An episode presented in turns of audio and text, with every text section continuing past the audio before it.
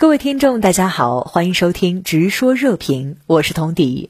美国国防安全合作署宣布最新一笔对台军售案，将出售台湾火山布雷系统，金额达到一点八亿美元。那对此您作何解读？我注意到，这不仅是拜登就任美国总统以来的第八次对台军售，也是一个月之内的第二次，而且这次对台军售正好发生在蔡英文当局听从美国的建议，宣布重新将台湾的兵役期限。延长至一年之后，以及正值解放军东部战区在台湾周边举行大规模联合军事演习之后，因此啊，拜登政府这次对台军售的政治意义也就呼之欲出。也就是一方面及时给台当局撑腰打气，另外一方面也顺带奖励一下听话的蔡英文。那么值得注意的是，这次美国出售给台湾的火山布雷系统。实际上是蔡英文当局主动争取的结果，其目的实际上就是为了实现其早期制定的“滨海决胜、滩岸歼敌”的战术思维，也就是一旦台海发生战争，他们想通过利用火山布雷系统在台湾周边海岸快速布雷的方式来阻止解放军从海上登陆。这个也就意味着，蔡英文当局最为担心的仍然是解放军的渡海登岛作战。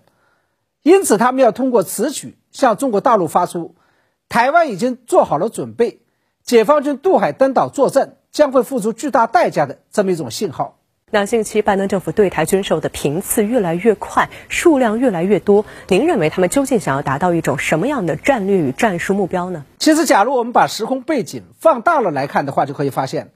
自从就任美国总统以来，拜登在印太地区的布局大多有台湾问题的影子。而且是政治、经济与军事三条腿同时走路，按照轻重缓急一步一步来实现的。我认为，拜登政府围绕着台湾问题进行的经济布局，就是以对中国大陆的高科技围堵，尤其是以芯片产业链的脱钩为核心，而打造的所谓印太经济框架。拜登政府组建的美日韩台四方芯片联盟，以及让日本、韩国和台湾地区的芯片生产企业。纷纷将先进芯片制成迁往美国，都是这一计划的一部分。其目的不仅仅是要削弱中国大陆的经济与科技实力，更为关键的是，要企图削弱中国大陆武统台湾的军备能力。拜登政府在政治和外交上的布局，就是围绕着台湾问题，而在印太地区强化甚至组建了一系列的军事同盟。新组建的同盟包括美日印澳四方安全对话机制。美英澳军事同盟，同时强化了美日、美韩、美澳军事同盟，并且让这些同盟纷纷在台湾问题上做了表态，递交了投名状。其目的就是要在台湾问题上对中国大陆摆出一副准备打群架的姿态，以削弱中国大陆武统台湾的意愿。那么，在完成了政治与经济上的准备之后，最近一段时间以来，拜登政府就将主要的精力放在了军事斗争准备上。也就是动员区内的所有盟友与伙伴，跟在美国后面一起扩军备战。在这一方面，美国先是强化了台湾外围的第一岛链和第二岛链的战斗力，包括要让日本的军费五年内增加一倍，并在日本部署美国政府式巡航导弹等等，也包括跟英国联手为澳大利亚生产核动力潜艇等等。而在完成了这些外围的部署之后，拜登政府就将主要的精力。放在了提升台湾的战斗力上，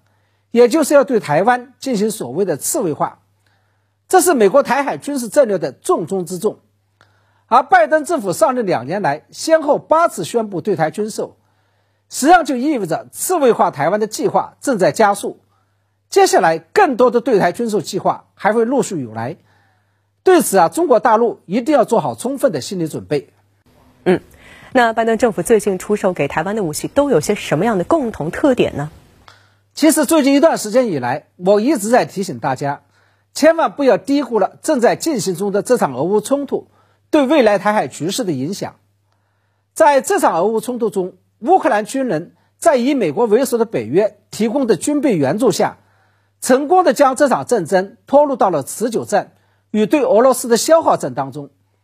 这样一种现象。不仅进一步刺激了美国军援台湾的信心，而且深刻的影响了美国的对台军售，甚至是影响了未来台海战争的作战模式，影响了未来美国的台海战略。最近，一方面，美国国会通过了二零二三财年国防授权法案，要对台湾提供五年一百亿美元的军备援助，甚至还要在台湾建立美军的军备库。另外一方面，又要求蔡英文当局迅速将台湾的义务兵役期限延长到了一年。我认为啊，这就是受了俄乌冲突影响的结果。因为在这场俄乌冲突中，以美国为首的北约在乌克兰战场上打造了一种由西方提供武器、乌克兰提供军人的代理战争模式。美国想要将这样一种代理人战争的模式依葫芦画瓢照搬到未来的台海冲突当中。除此之外，我相信大家已经看到了，